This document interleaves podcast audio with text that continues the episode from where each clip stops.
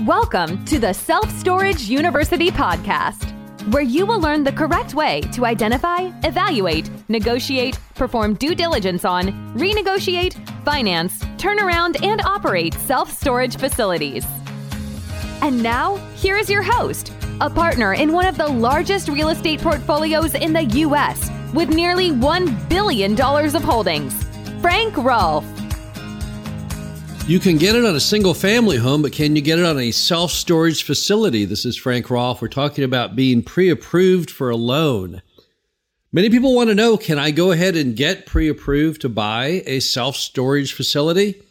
Well, it's not quite that simple. Let me explain why. First, let's go over how self storage lending works in the first place.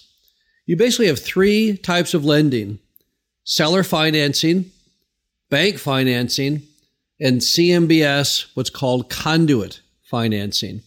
And they all come with differing amounts of down payment. Seller financing, well, it's all over the map. It can be anything the seller agrees to. It could be 0%, 5%, 10%, 15, 20. There's no limitations. Banks, however, are a little more confined. They typically want about 20% down, although sometimes as much as 30% down. And then your CMBS conduit lender, well, they want 70% loan to value, which is kind of a way of saying 30% down, but not always. It's based on what the appraisal comes in at.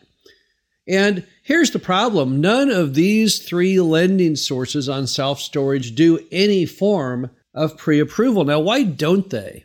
Well, the problem is that there's two parts to any loan there's you, I would call that the character, and then there's also the collateral. In the single family home market, we've all just gotten so spoiled over the years that we assume that any price that someone offers a home at is pretty much the right price because there's no way to analyze a single family home based on income. It's not an income property, can't really apply a cap rate. So what's happened is that most appraisers just always give the lender what the guy is asking for on the property, and therefore valuations don't mean a whole lot. So on a single family lender, they're looking mostly at the character of the borrower, not so much of the collateral. Now that changes completely though when you get an income property. Because the seller, if he carries the note, and the bank and the CMBS conduit lender, they're more interested in the collateral than the character of the borrower. It only makes sense. The seller finance, that's that's non-recourse debt. The worst they can do if you don't make the payment is take the property back. Same with the CMBS conduit lender. The only person who actually has any skin in the game in any of these lendings is you personally on a bank loan that has recourse. But even then, the lender doesn't really know if there's a problem with the loan. Will you have any money anyway? You might have been when you got the loan, but years later, did you already use all that money up on some other project? So that's why they can't do pre approval, is because most of their decision isn't about you. Instead, it's all about the collateral itself. Now, people then say, well, what can I do then? If I want to borrow money for a self storage facility, then what do I have to do to get ready for that? How do I get ahead of the game on that stuff? Well, there's a lot of things you can still do, even though you can't get pre approved. Number one, have your capital ready to go. We all know that buying something other than 0% down seller financed requires cash, capital, something in the bank. If you're going to go ahead and, and put money aside to buy that storage facility, let's put it in liquid form. Because the bank is not going to take you seriously if you say, well, now to get my down payment, I've got to sell this or sell that. No, that, that doesn't really count. So get your capital ready. Number two, have a really good looking loan package ready to go. What's a loan package? That's the thing you take to the lender and it talks all about why this is a good loan for them. And part of it is just why self storage itself is a good idea. And then part of it will be about the property and part of it will be about you.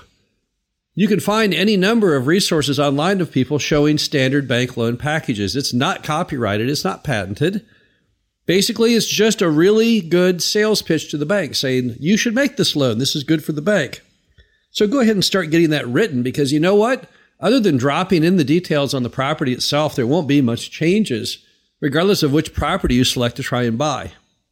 Also, only go to the bank with really, really good deals, things that the lenders really want. You're in for nothing but rejection if you start trying to buy things that don't fall in line with what the lenders like. The locations, the condition, all of these factors, many lenders have similar viewpoints on. You need to share their viewpoints. So, again, if you have a really good loan package and if you're buying stuff or trying to buy stuff that's exactly what lenders like, then that's almost as good as pre approval because you're probably pretty sure you'll get the loan. Also, give yourself plenty of time in your contract to get the bank loan.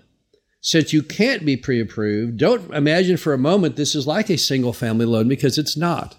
Single family loans are pretty simple and easy. Now, they may not be after the next great crash. They weren't that easy after 2007, 2008, were they? So, no, don't for a minute think that this will go on forever in the world of single family because it won't.